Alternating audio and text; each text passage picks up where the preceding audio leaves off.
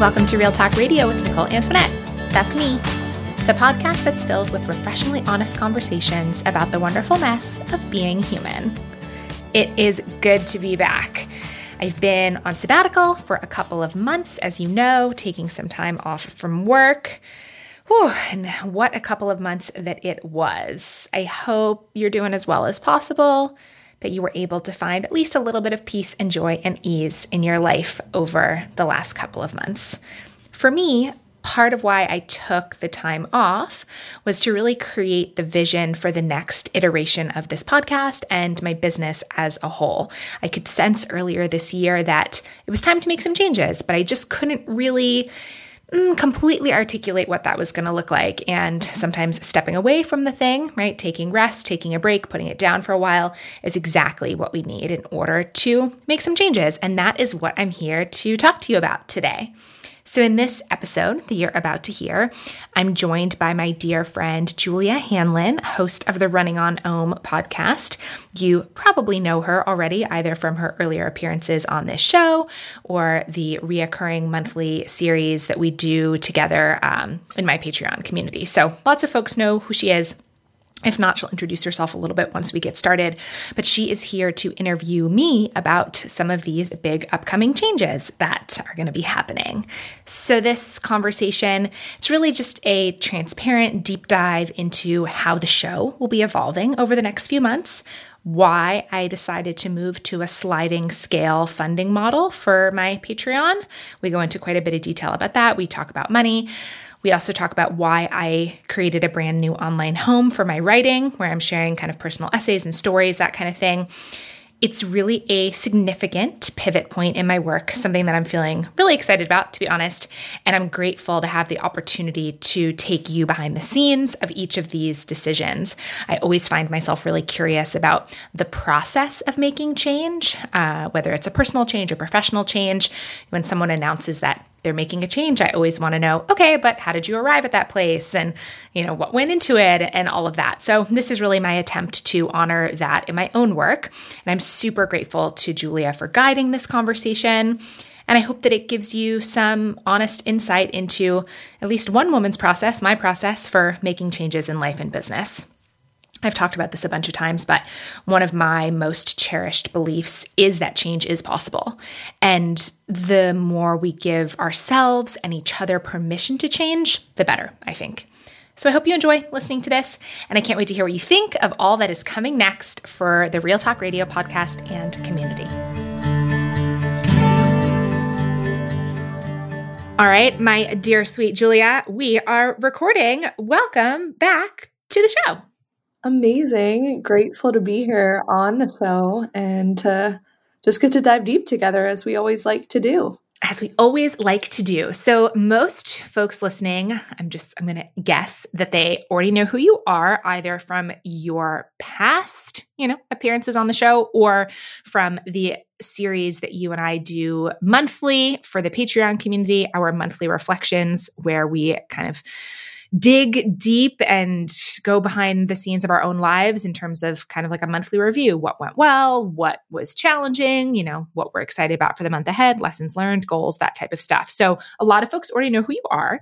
But for anyone who doesn't, I would love to ask you a couple of, I don't know, like set the scene type of questions. So, how do you feel about that? I would be honored. And then I'm excited to turn the tables and focus on you. yeah, being interviewed on one's own podcast is like a strange thing. And there's no one else that I would want to do it um, except you. So let's, yeah, let's set the scene a little bit. Uh, actually, set the scene. That's my first question. Where are you sitting? Where in the world are you? What What would you like to share about that? Sure. So I am sitting in my apartment in Cambridge, Massachusetts and I'm sitting in my office. And the fun thing about my office is it, it also is the gear room. So it also has like all the backpacks and sports gear. And it's also the room that I like to do like my yoga and meditation in. So this room has a lot of good memories in it and also lots of like productive time in this room. So that's where I am and I can look out and see my neighbor's three family house and I don't know these neighbors but I'm sure listeners have the experience of feeling like they know people just from like watching them from the window, which sounds creepy, but that's actually like what I'm looking out on is my neighbor's three family house. I love it. Yeah, the the experience of like making up what you think the lives are, right? Of the people oh, around sure. you.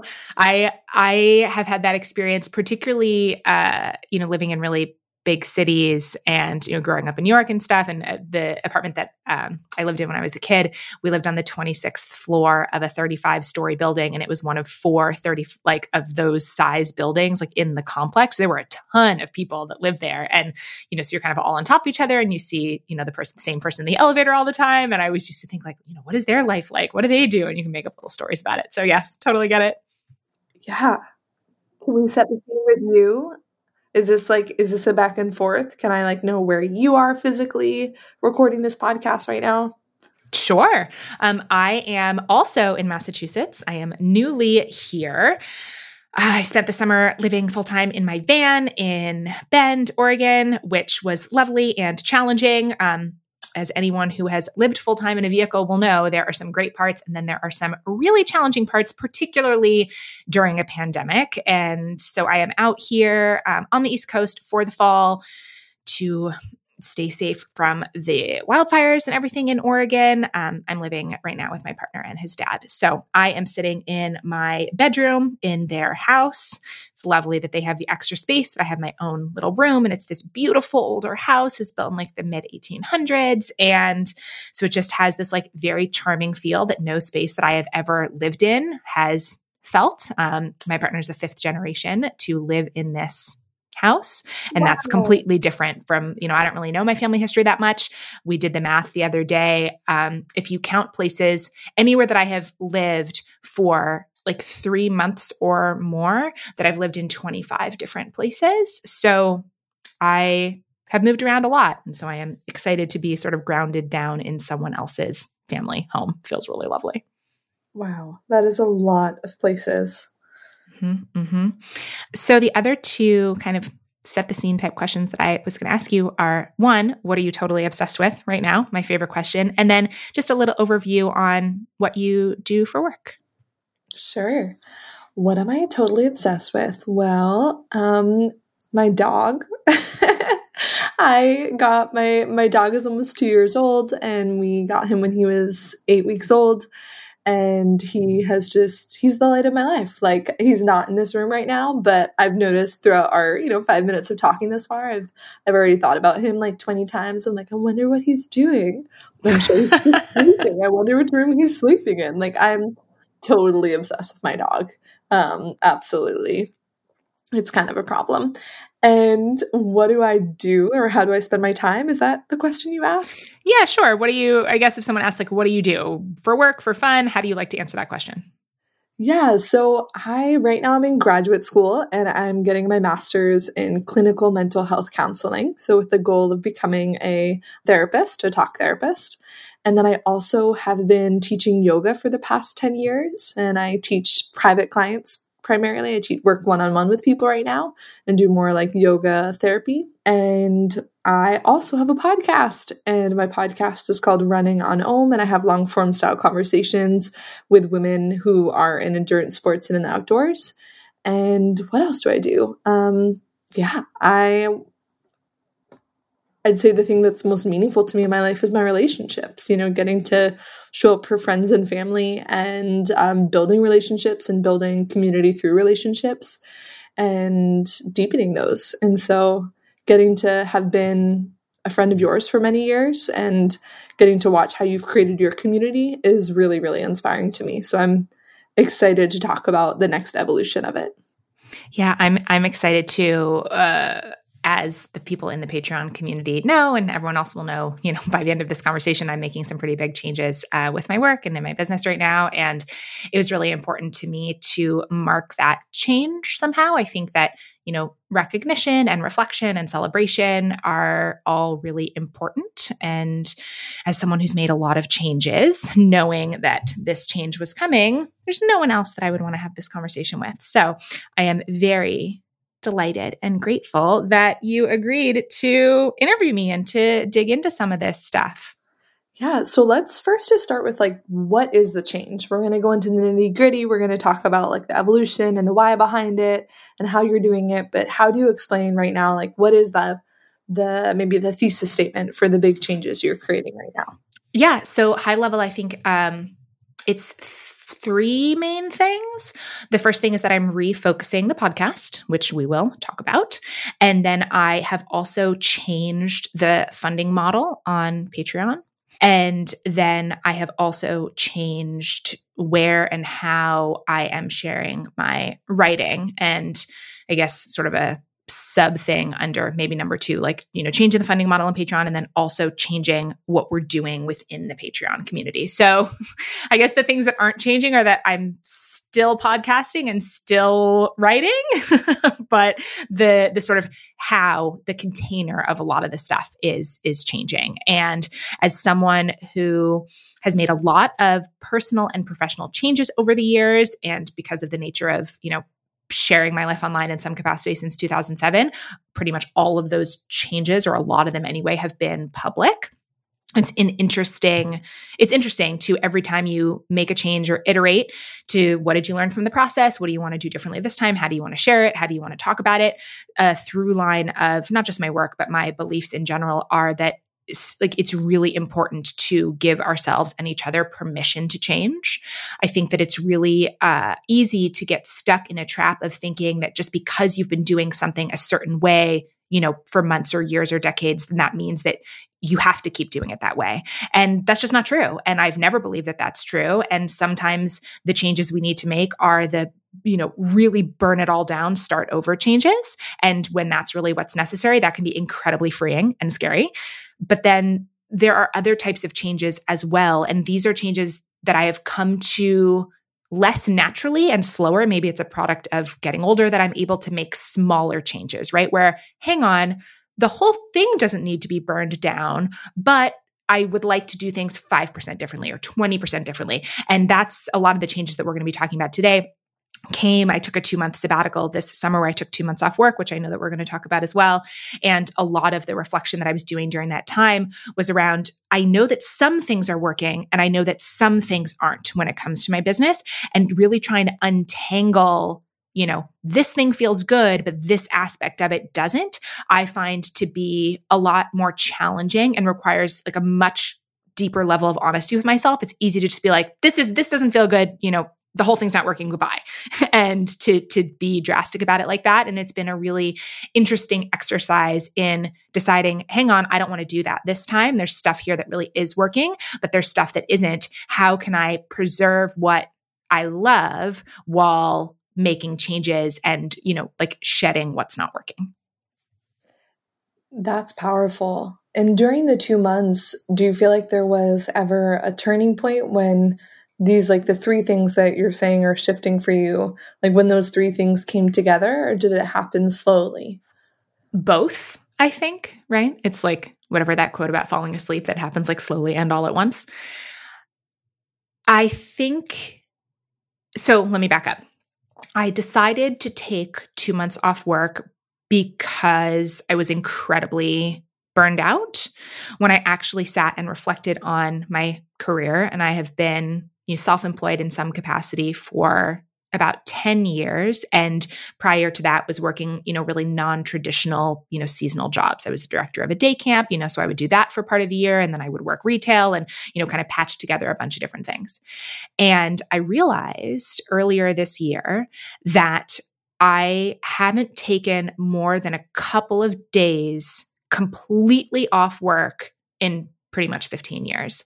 Even when, you know, in the past I have gone, you know, on long distance hikes, hiking part of the PCT, hiking the Arizona Trail, even that I was working at least a little bit from every trail town, whether it was things within the Patreon community or, you know, publishing bonus episodes where it wasn't a large quantity of time, but as anyone now I was going to say anyone who works for themselves, but I think you don't have to be self employed to understand that feeling of polluted time where maybe you're not really working a ton, but you're not totally off. And so the mental stress of the work, right? And you're still like holding space for it, even if you're not you know working 40 hours a week or whatever and so once i really like actually did did the math so to speak of I haven't taken a, an actual break off in like my entire working career. You know, I've never worked a job that has given me paid time off, that has given me, you know, paid sick time or any of that. And so I just sort of never took it. I never really did it. And that caught up with me. And I was just feeling really burned out. I was feeling not excited you know, creatively at all. And all of the reasons that I had started working for myself to begin with, you know, the flexibility of time and being able to make the things that I wanted to make, all of those benefits weren't feeling like benefits anymore because I was really depleted. And then all of the other things that I was willing to sacrifice in order to have those things, right? Like a less, less predictable income, you know, n- not having access to really good health insurance. I was just looking at all these things. I'm like, why am I doing this? And I thought, you know what? I need to take some time off. And originally I had planned to go on a couple of longer hikes this summer and I was going to take time off and go backpacking. And then obviously, you know, COVID happened and everything. So I decided, hey, I'm not going to go on these hikes. You know, traveling is not the safe choice to do, but I am still going to take the time off. And so at the beginning, all I knew was that I needed to take a break, even if nothing came from it. My big fear at the beginning of the sabbatical was that I wouldn't like do sabbatical right. like a very type A thing to say. But I, you know, it was a lot of the internal dialogue of, you have this gift of time off and it's oh my god this like incredible privilege which is absolutely true. You have to make sure that you use this time well and that something comes out of it and that you have the most fun possible and that you're incredibly well rested and that all of the you know next iterations of your business become clear. And the first i spent the first 2 weeks of time off being incredibly stressed because you know there's nothing less relaxing than like telling yourself that you need to relax and have a good time. So um yeah, at the beginning, I I didn't really have clear goals for taking time off. Other than that i just had to take the time off. It's something that i wound up i went back into therapy you know early in the summer. My anxiety was was quite bad and so i needed a, a therapy care episode. And one of the things we talked through was really me getting myself to believe that it was worth taking the break even if nothing like productive came from it. So I'm sort of losing the, the thread of what your original question was, but I think it was about, you know, if these changes be, you know, when they, when they sort of dropped into my mind. So uh, it was gradually in that at first it was really just like unwinding my brain, right? Like disengaging from work, not being productive, sitting with how it felt to not be producing anything of value, right? And or anything that's, you know, seen to be of value because it's, you know, in exchange for money or something like that. And you know, I did a whole bunch of journaling and long conversations with, you know, a couple of really trusted, beloved people in my life. And a lot of those conversations were just me being like, I don't know what to do. I don't know what to do. I don't know what comes next. And eventually I realized that it wasn't true that I didn't know what I wanted to do next. What was true was that I knew what I wanted to do, but I was afraid to do it. And that I think was the turning point for me because I think it's really, it is safer to tell ourselves that we don't know, right? Oh, I don't know. I don't know. I don't know what I want. I don't know what I need and sometimes that's true. Sometimes we, you know, we don't have confidence because we don't have clarity. But more often than not, for me, I do know I just either don't like what's true or I'm afraid of it. And what were you afraid of? I think that I, b- because I started this business part time, right? I started this this particular iteration of you know the business started the podcast in 2015. You know, I was married at the time. Um, you know, my my former spouse earned a lot more money than me, and so I was able to start this project slowly the way that I wanted to because it didn't have to earn, you know, a significant amount of money right away.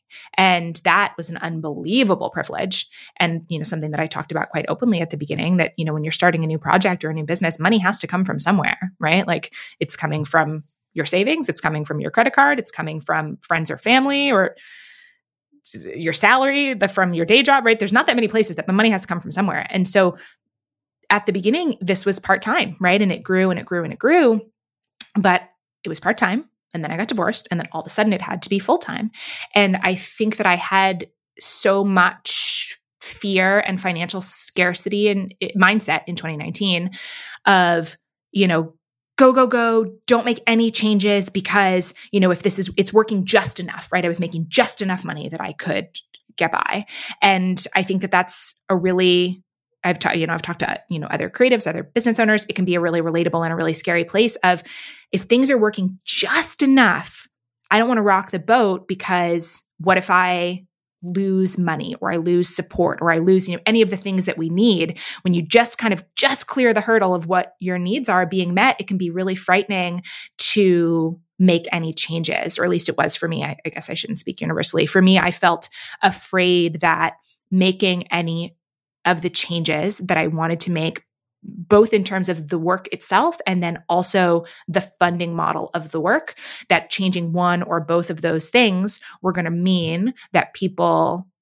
left right they didn't enjoy the work anymore or they didn't want to support it anymore. And also i'm you know very aware of the fact that this has financially been an incredibly challenging year for a lot of folks right? Like a lot of people who either lost their jobs or have had cutbacks in their expenses or i mean cutbacks in their income or you know raising expenses or they don't have health insurance anymore. It's been a really hard year. And so it felt like is this really the best time to make any sort of big changes? And so i think most of my fear was around i'm going to make these changes and you know it's the if then, right? Like if I make these changes, then I'm not going to be able to like pay my bills, basically. I think most of the fear came down to that. That's so real. I mean, the financial fear is so, so real.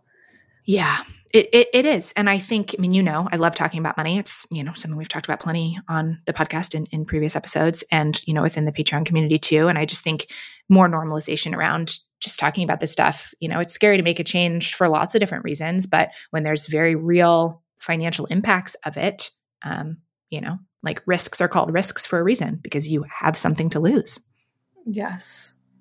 So, for the podcast specifically, um, tell me a bit about how you're planning to transition it and the why behind making that transition to its next iteration. Yeah. So, this is I was going to say it's a funny story. It's maybe not funny, but I feel like that so so often we start things with like this is interesting, this is funny when actually the person who's listening can decide if it's interesting or funny. So here's just a story that I will share. Um, when I first uh, started the sabbatical, it was early July. I made a post on uh, Instagram about it, kind of saying, Hey, I'm taking two months off work. Here's how I was able to do that. Right. And I think one of my beliefs is that it is important to tell the behind the scenes story, which doesn't mean that, you know, we can't have privacy. I think honesty and privacy can absolutely exist together.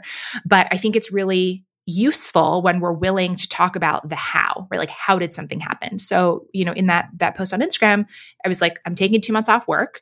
And i think that's the type of thing that would be really easy for someone on the outside to look at that and be like oh well must m- nice for you right? Like that's great. And you know but like i could never do that. Or how did you you know how were you able to make that happen? And so for me it was important to talk about okay actually how? And the you know the practical way that i was able to take 2 months off work is that you know, I front loaded my earnings, you know, basically in like the first half of the year. The bulk of the money that I'm earning this year was in the first half of the year. And, you know, I did the math of here's the money that is coming in, here's the money that I think that I'm going to be able to make once I come back to work, you know, in Q4. And here's how much goes to taxes, right? Like I actually sat down and did the math and it came out to be that I would earn after taxes and business expenses about $30,000 this year. And so I said, okay, if I take two months off work and I'm not earning money for those months, right? So essentially, there's going to be no new money coming in during that time. $30,000 divided by 12 months of the year right? It's $2,500 a month. It's like, can I live on $2,500 a month? Right. And so that informed, you know, my choices this year. And obviously, you know, I don't have housing payments or utility payments. I live, you know, full time in a 20 square foot van basically. And, you know, was willing to make some other sacrifices and, and stuff to, to make that possible. And so I talked about that on Instagram of I'm taking the sabbatical. Here's how it was possible. And, you know, I then towards the end of that post almost said jokingly that I really wanted to start a podcast called But How Though? Because that's the question, right? You like see something, I keep using Instagram as an example, you like see someone doing something on Instagram, and I'm always like, but how though? How did you afford it? How did you have that hard conversation with your partner? How did you get out of debt? How did you, you know, whatever the thing, I always want to know how. And so I said that jokingly in the episode, and people like really responded to that. They were like, oh my God, please start this podcast. That's the question I'm always asking. Right. And it made me reflect on what I love most about Real Talk Radio and the conversations that have been most fulfilling for me and have tended to do the best, right, in terms of like downloads or listens or people talking about them whatever, are the conversations that get into that type of stuff, right? Like, okay, you quit drinking, but how? You changed careers, but how, right? You decided whether or not to have kids. Like, what was that conversation actually like?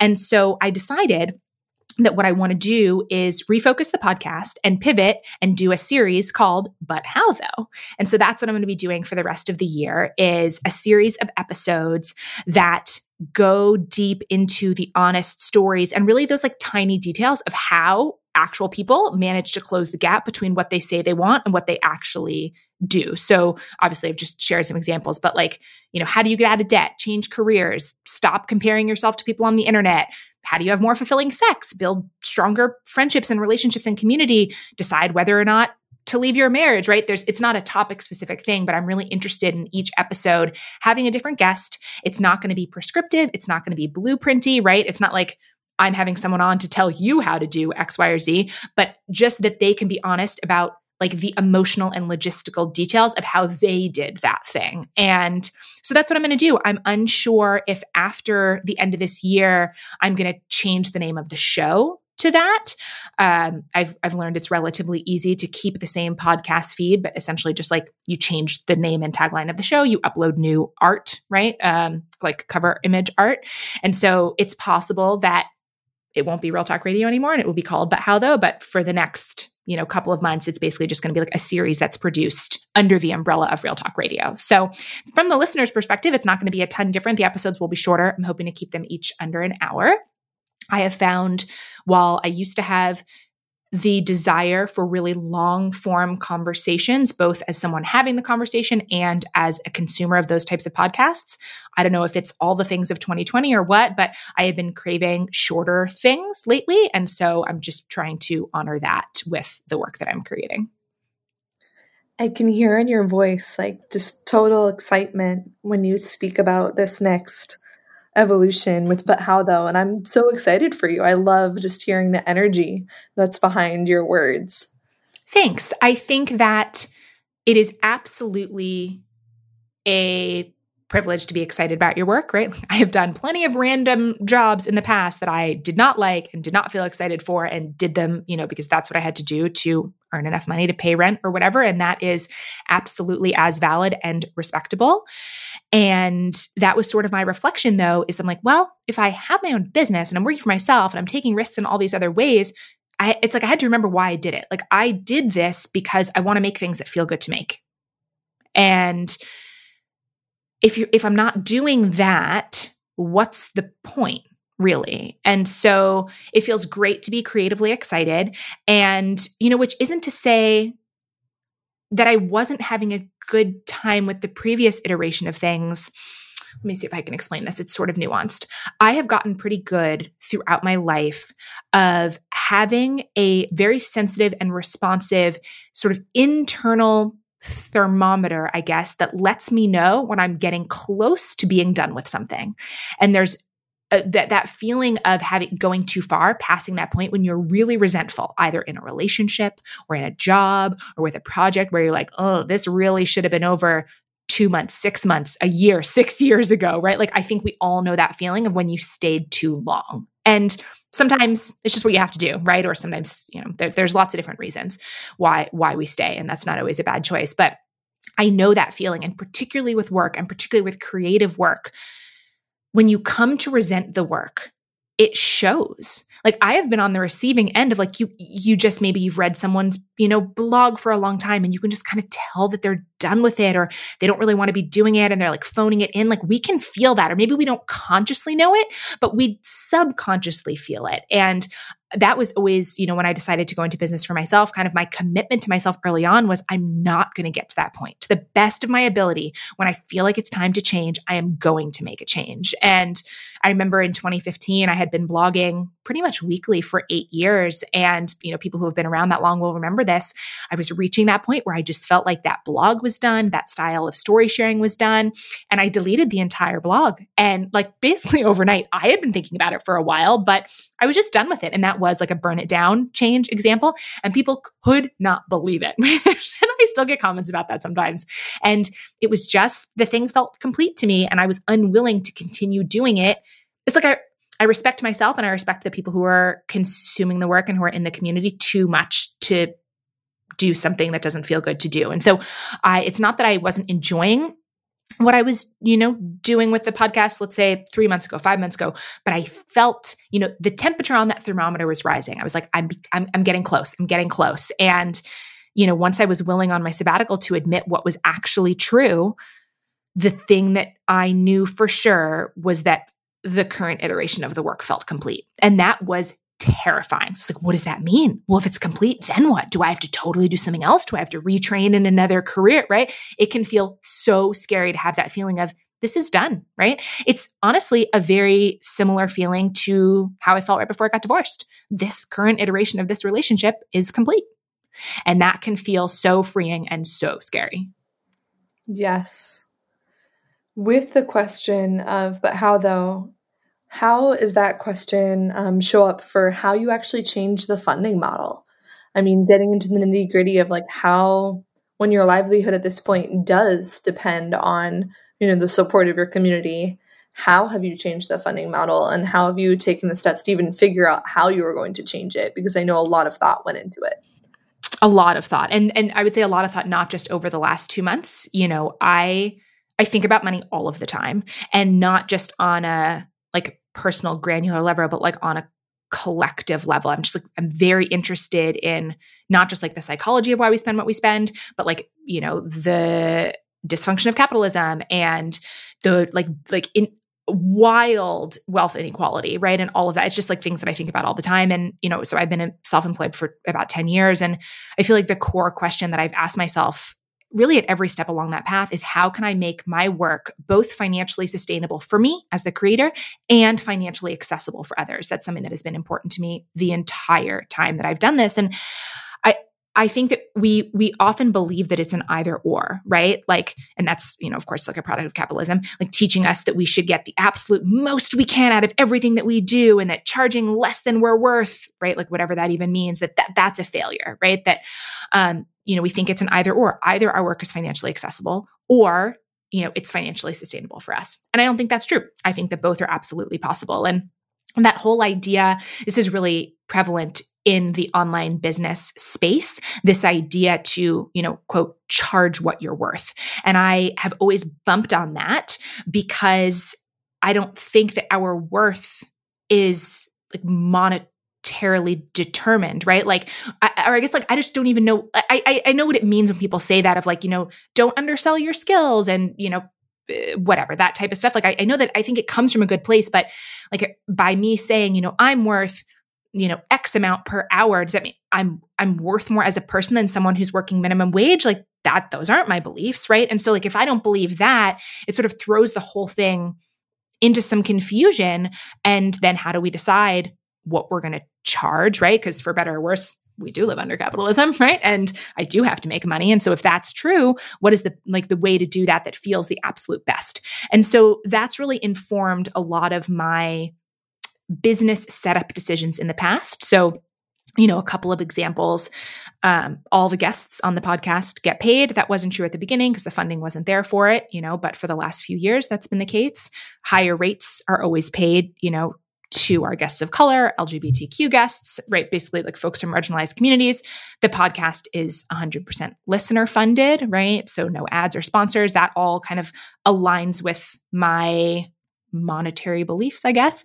Um, I create a popular series of quarterly reflection workbooks that I sell in a pay what you want format and you know there's always free copies available for anyone who can't afford to pay like no questions asked and then for higher priced offerings, right? Retreats, uh, well, womp womp, no live retreats now due to COVID, but like retreats and mastermind groups, all of those have always come with extended payment plans, like penalty free payment plans. Something that always felt strange to me, especially in online business.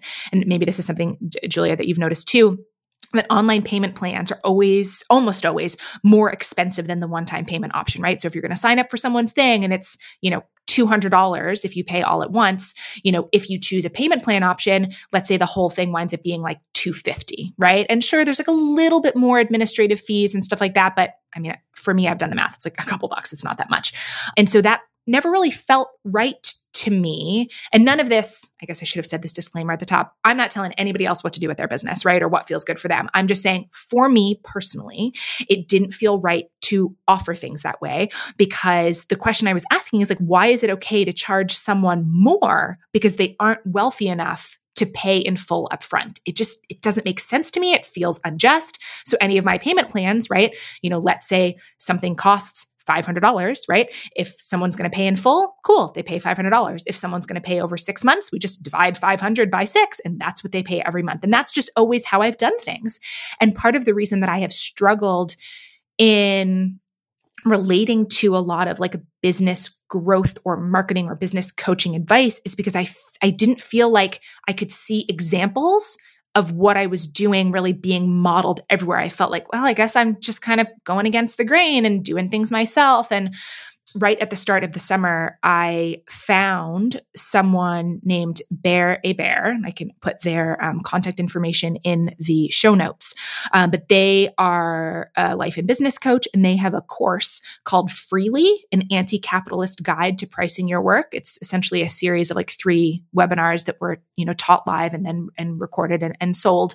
And I took that that those classes um, over the summer on my sabbatical and it was like an aha moment for me because it made me realize that my values are actually anti-capitalist and i had never like had that framing before but everything like that that they were teaching everything bear was teaching in this in this class I actually didn't learn a lot it, because I was already doing a lot of those things. I learned some things for sure, but it was more, you know, that feeling of that, like, oh my gosh, I'm not alone, right? When someone says yeah. something that makes you feel like, right? Like that's happened to you, I assume.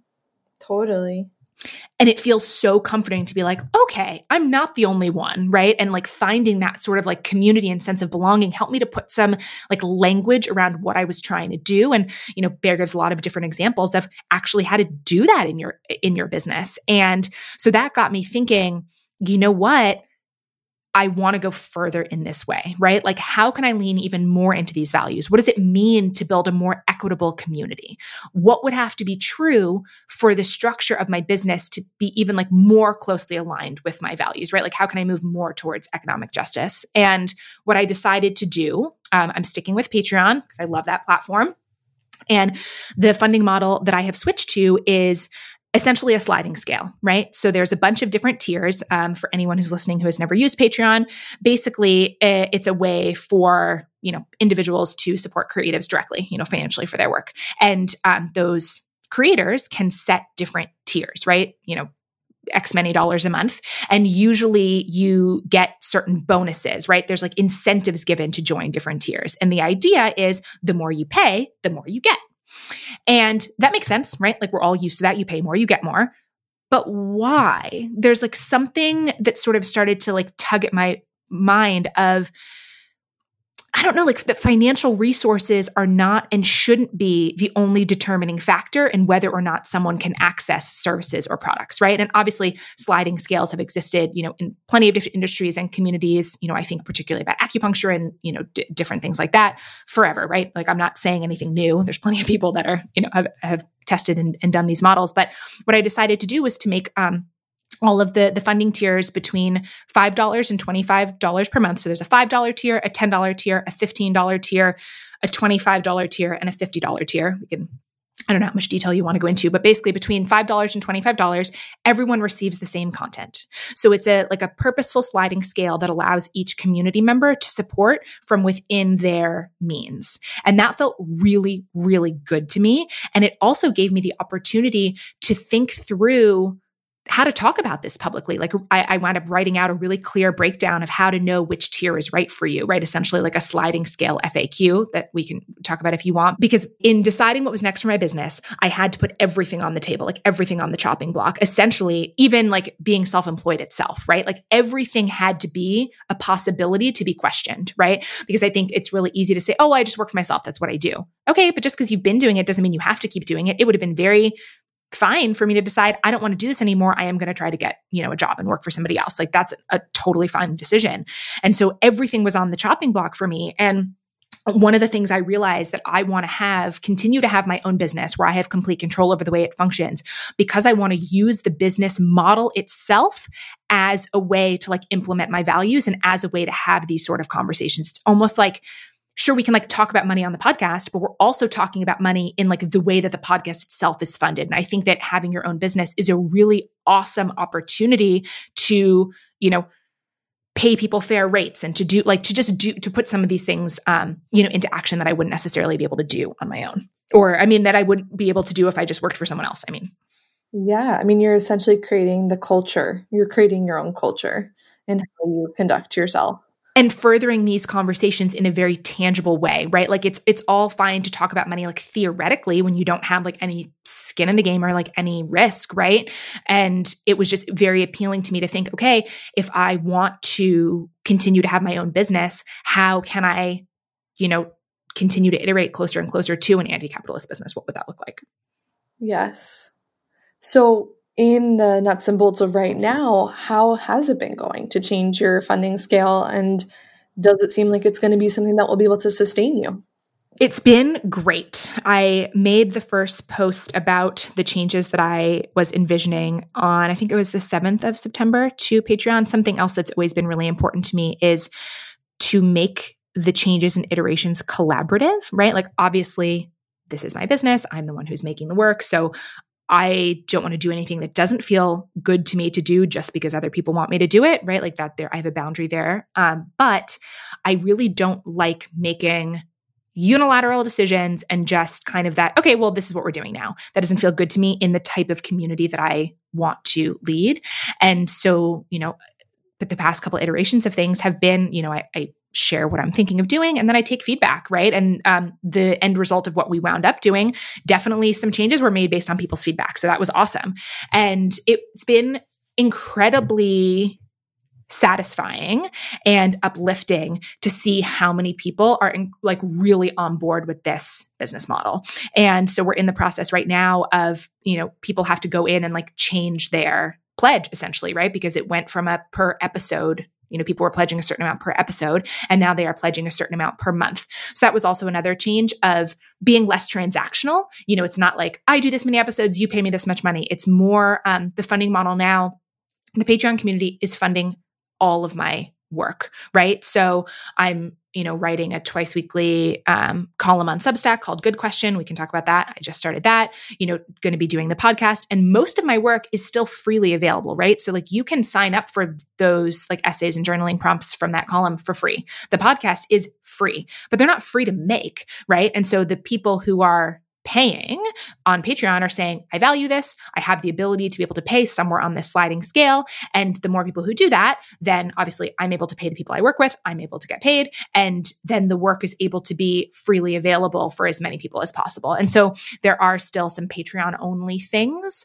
Um, I'm starting to host uh, live end of month journaling workshops, which is awesome. Doing, you know, live kind of Google Hangouts. I do a behind the scenes, like very detailed business and money report. It's like a transparent breakdown of essentially everything that you and I are talking about right now, but on a monthly basis of like, what I'm trying to do to build my business in a way that's both profitable and values driven. So there are things that are just specifically for the Patreon community, but they're now for everyone in the community. And the response has been wonderful. Some people have definitely left the community, of course. You know, anytime you make a change, that's to be expected. And I'm hopeful over time, you know, that the the right fit people who really believe in this model and who, you know, want to be in this kind of community, you know, that they'll that they'll come and join. Um, there's still plenty of people who haven't changed their pledge yet or haven't taken action. So it's like it's a slow process, but so far I feel optimistic that I'm going to reach the as of the time of this recording, I'm a couple hundred dollars um, away, a couple hundred dollars per month, you know, away from the funding goal that needs to be reached in order to like fully fund new episodes of the podcast. So so far I feel optimistic about it. Yeah, I so appreciate how transparent you are just in your process with money, both now and you answering, but how though, and just how you are with your community. I think it's really inspiring. Thank you. I I really appreciate transparency. And like I said, you know, people, it's like privacy is totally necessary as well. You know, it's not like I tell everybody everything about my life all the time, but there is something about this kind of transparency, I think it's really easy, especially online, to compare ourselves to other people, whether that's work related or personally or whatever. And, you know, to make up kind of like we were talking about at the beginning of the conversation, like you make up stories about your neighbors, right? To make up stories about other people, you know, she's able to go on this vacation because X, Y, or Z, or the, and like we don't know. And of course, we don't have to tell each other all of that stuff, but I do think that it's incredibly generous. I always find myself feeling so grateful for other people's generosity when they're able to say, I did X, Y, and Z in order to get to this place. Like it just, it helps to demystify it a little bit. And it helps me to get out of the story of there's something, what's wrong with me that I haven't been able to do what they're doing. And you know i don't think that's a productive question you know what's wrong with me but that's that's not a kind self question but i do think that it's it's really useful to be able to be honest about this kind of stuff and obviously you know i'm going into some detail here in this conversation but of course you know there's a lot more detail that i went into in you know the posts for patreon and stuff because you know there's only so much we can cover yeah is there anything more about the funding model that you want to give voice to that we haven't explored hmm i mean i think it's like a sliding scale is interesting, right? Like there's certainly advantages and disadvantages. Like the advantage to me is that it feels like a much more just way of doing things. I think the disadvantage is like for the creator, the main disadvantage of a sliding scale is that people will take advantage of it, right? Which obviously would lead to me not being paid fairly. I don't think that most folks mean to take advantage, but I think that since there's such a taboo about talking about money, that also means that many of us have never unpacked and like talked really openly about our own class and class privilege and so i think that you know it can it, it, can be challenging there and so like then the disadvantage of the sliding scale like for the consumer or the community member right is that it can feel stressful. We hardly ever need to decide for ourselves how much to pay for something right? Like we're just used to seeing a pre- right? Like the muffin costs this much. I give you the money you give me the muffin you know? And i think that that's what we're used to for the most part. And so having to evaluate our financial means, our privileges, and to choose our own price can feel really daunting. And so I was really aware of that in building this system.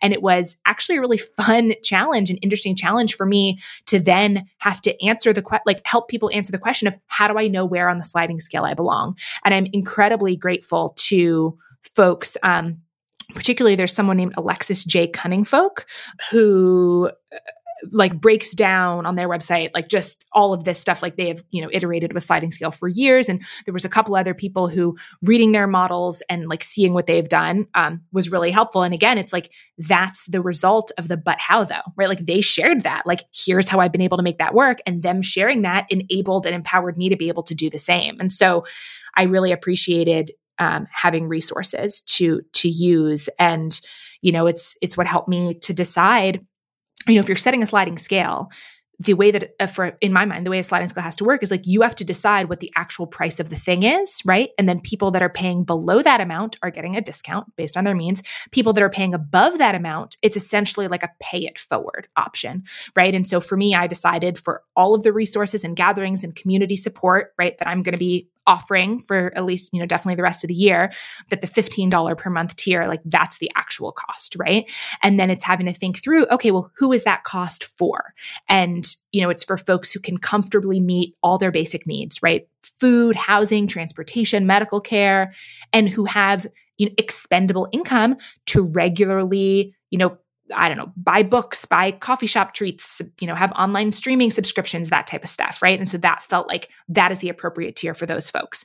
And then, you know, the $10 tier, the $5 tier, it kind of breaks down, you know, sh- the full price if the full price would be a sacrifice for you but not a hardship right then that's your tier if the full price would be a hardship right then the next one down is your tier and then you know the the higher priced one's a $25 tier it's essentially like a pay it forward where the extra money that that person is paying helps to supplement the folks, you know, on the lower end of the scale. And so that all felt like in, as I was doing it, it was that feeling of like getting more and more in alignment, right? Where you just like, you like, it's like the goosebumpy, it feels good in your body. Like this feels right to me. And sometimes if I haven't felt that in a while, if I haven't felt that like true hell yes, I forget that I know what it feels like, right? If it's been a long time, I think this is something that's a maybe or a kind of yes. I almost try to convince myself that it's right.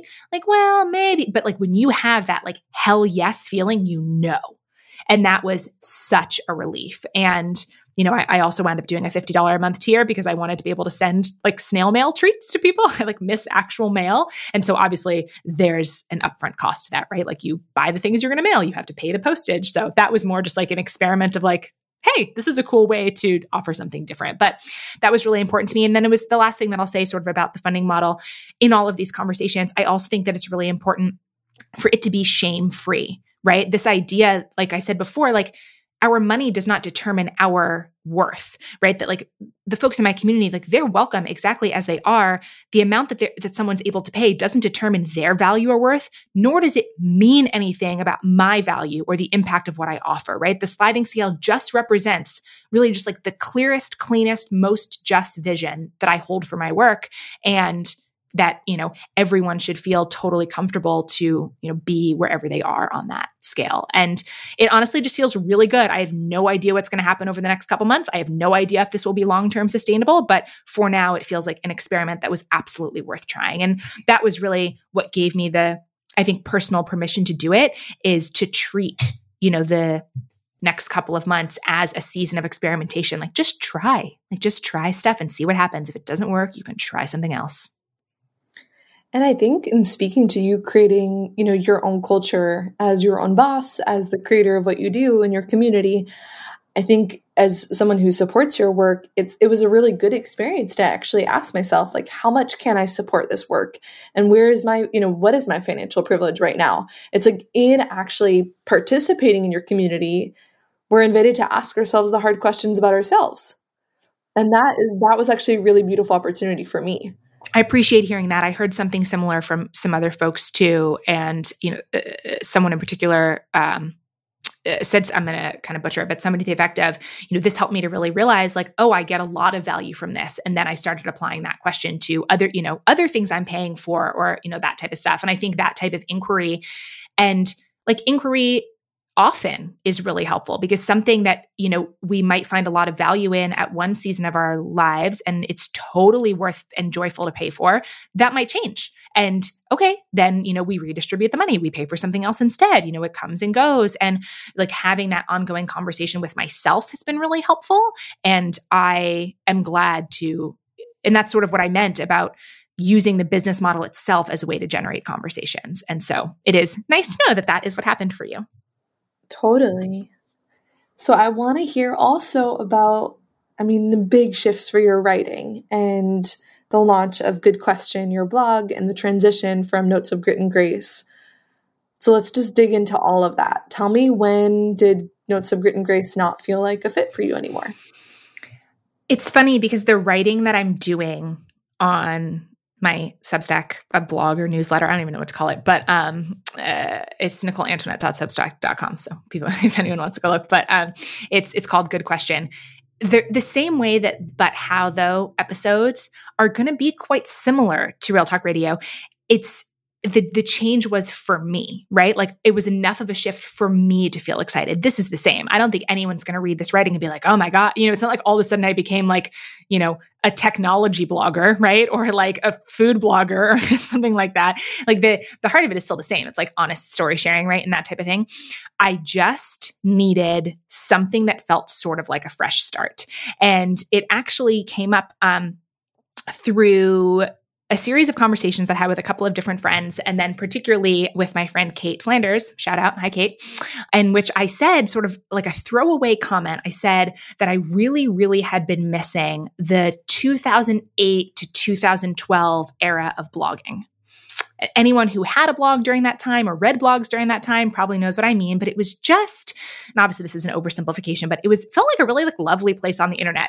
You know, plenty of people had personal blogs. There were really good generative conversations happening in the comment section. I wound up making a lot of really good friends in the comment section of either my blog or other blogs, something that on the whole, I think doesn't really happen as much anymore. And I was just missing that like a place to tell stories that wasn't in itself monetized, that wasn't trying to sell anything, that wasn't trying to be part of a brand, that like not trying to make myself seem like an expert so I can only write on like one niche topic. Like I just wanted that return to like the basics of the type of story sharing that I loved before. And it's not that I couldn't have kept doing that. You mentioned the Notes of Grit and Grace. That's uh, an email series that I did in different iterations for many, many years.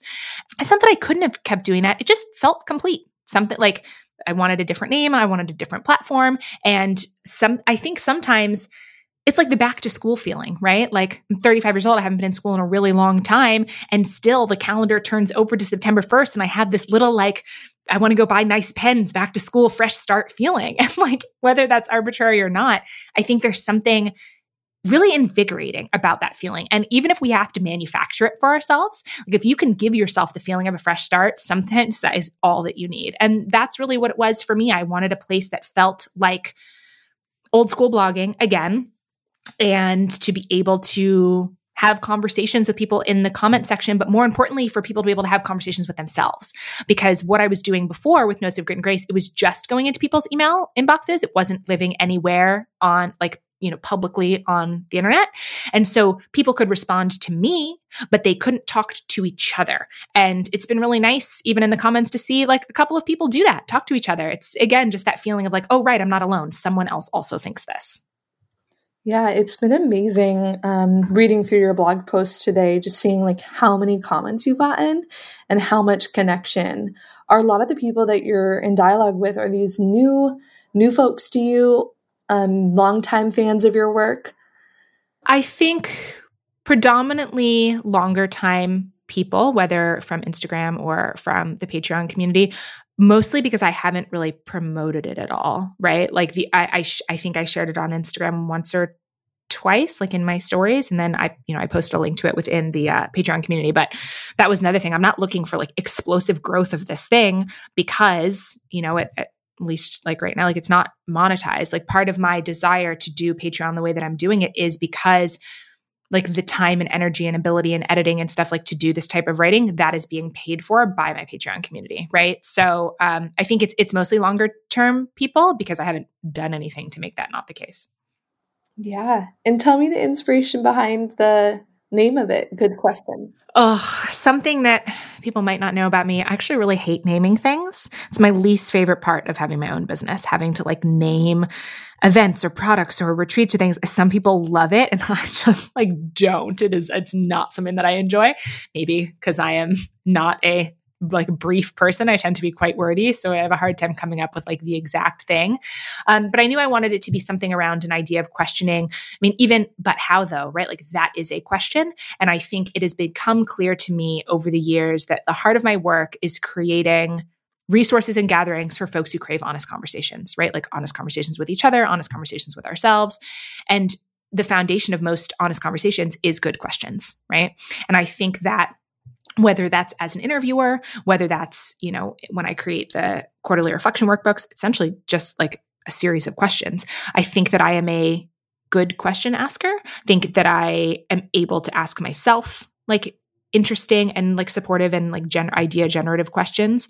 And so there was something around that. And so I played around with a, a couple different ideas and I just kept coming back to this title of good question because I feel like that's a thing you know, I say, oh, like, oh, that's a good question. Just something that I say a lot, or something that people have said that to me a lot being interviewed on the podcast. Um, like, oh, that's a really good question. And uh, I don't know. So it just it felt it felt like a good way to introduce what the space is, which is a place to like ask and answer questions, but not have like the capital A answer. And it also um, I knew that what I wanted to do was to want about once a week write like a longer form kind of personal essay story sharing and then once a week to do a shorter post which is like being able to share links to things you know that uh, I, I, do a lot of like reading and listening and research and stuff like around the internet. And i used to do a thing for the patreon community called like a monthly link love where i would share you know link roundups and stuff. And so being able to do that um, once a week and also to be able to share journaling prompts so that kind of the idea of sharing specific journaling prompts each week also feels like let's share good questions with each other. I love it. One of the journaling prompts you shared this past week was We practice hope by caring for ourselves. What's one way you can do that in your real life this week? And I thought that would be a really um, just beautiful place to start to wrap up our conversation of what does practicing hope for you look like for you in this next evolution? Yeah, I think I'm not alone in saying that um, 2020 in particular, there have been times of feeling a lot of hopelessness and feeling a lot of despair. And the that post that you're referencing, um, I was talking about a quote by Mariame Kaba, um, the prison abolitionist and organizer, who is quoted as saying that hope is a discipline right? Like not a feeling, mm. not this thing that sort of like comes and goes. Like it's a discipline, right? It's something that we like work for and cultivate. And I really like that idea of, you know, hopeful, optimistic things don't have to be happening in order for me to like cultivate that, right? It's like the other way around. Like the hope comes from doing the work and like investing in the future that we want. And I think that that's for ourselves. I think that's collectively, um, really all across the board that, you know, if we are to in our real lives like sow the seeds for the life that we want and the relationships that we want and the love that we want and the world that we want and the justice that we want like that to me is hopeful like doing the work regardless of the outcome is hopeful and i feel like at the heart of it like I obviously talk a lot about change, right? Like we talked about in this conversation, I've, I've talked about it a ton. And this idea that like not only that we can give ourselves and each other permission to change, but that we can change. Like the idea that change is possible, not in an abstract way, but that it's possible for me, that it's possible for you, that it is actually possible to change, to do things differently, to act differently, to be differently, right? The idea that we're not defined by you know, the worst things we've ever done, the biggest mistakes that we've ever made, the things that we feel ashamed of, those things don't define our identity. They don't have to set the tone for the rest of our lives. Like we can change. That to me is hopeful. And when I when I forget that change is possible is when I start to feel hopeless and really need to reconnect with the fact that like those are my core values and beliefs. And you know obviously we've been talking you know about personal changes that I'm making you know like in my business and stuff but all of that is really connected into this larger idea of you know what do we want to see in the world? And it is our responsibility to create it to the best of our ability Amen to that. I wish I could just take that whole little statement you said and just take a soundbite to listen to when I need to get inspired. But I really do feel like there's a lot of wisdom in that, and that you're speaking to giving yourself the permission to change is in itself a really radical, hopeful act. Mm-hmm. And that you are embodying that fully as you make this next transition with your business and the work you do and it's really really powerful to witness. And it's really inspiring for me in the work that i do and i know it inspires others. I appreciate that and I appreciate your thoughtful good questions and you know for years. It's it's interesting um, I think you and I have a really unique relationship in that we are friends and we are also creative collaborators right? Like we do this monthly series every month um, you know for the patreon community and we've done you know other podcast collaborations and stuff together. And i think so much of our friendship has been built on asking each other good questions like in public right? Which is like a funny thing. And so i'm grateful that you know you were able to help me make hopefully make sense of this for other people. I feel like i just like said a lot of words and hopefully folks listening can, can make sense of it. Um, but I, I really appreciate that. Is there any question i haven't asked you yet that you'd want to discuss or explore? I don't think so. I mean I, I think that i'll say that i am super open to hearing from folks like if there's something that came up in this conversation that you would like to hear more about either from me specifically or you know on an upcoming episode like to dig deeper into like please reach out. I know i said before that it's a collaborative process and i, I feel like i hear that all the time. People say like reach out or you know email me or dm me and i, I always am kind of like okay yeah yeah yeah but then i don't do it so i don't know how to say like more sincerely like this is like i am making these things for me and for you. And so if there is something that you want to reach out about please please do so. And yeah, I'm just, I'm excited. Like I said, a season of experimentation coming up. You know, there's a bunch of fun things that I'm going to be trying. My thought with the Patreon community is I'm going to try a bunch of new things over the next couple of months. And then towards the end of the year, kind of we'll vote collectively on what we're going to keep, right? So I mentioned live end of month journaling workshops. I'm also going to do something called a surprise workshop where folks will know, you know, it's at such and such date at such and such a time. Here's the Zoom link just show up and then they have no idea what the workshop's going to be about or who the guest teacher is going to be. Um, I found that I've been missing spontaneity in this specifically time of COVID. Um, you know, I'm not like having chance encounters with people out in the world because I'm not really going out in the world. And so that's something we're going to try. I would really like to do, and I don't know if this will, will work out or not, but to allow um, towards the holidays people in the community to sort of self sign up for a holiday pen pal if you want to like send a holiday card to like someone else in another part of the country or in the world within the community. I just, I don't know, I have like lots of neat ideas. And I kept getting stuck in, well, I have to figure out exactly what I'm going to do. And then I have to commit to it. And I have to do that exact same thing every single month. And the truth is that we don't. Like you can just try stuff and see what people like and see how it goes. And so I, I, feel a real lightness around the work that I'm doing right now. And I am so grateful for that. Yay! I can hear that lightness in your voice and so, so many good surprises and planned things to come. Yes. Will you, before we wrap up, um, tell people where they can find you if they want to either get in touch or learn more about your work? Sure. Yeah. So I, um, my podcast running on Om is on all the podcast platforms. Um, and if you wanted to connect with me, you can connect with me through the Running on Om Instagram or running on Om at gmail.com. Email me and would love to connect. The power of a consistent brand running on Om everywhere. yep. You know it. Oh, I love it. Julia, thank you so much. Thank you, Nicole. And I am honored to be in part of your community and to get to witness this next step.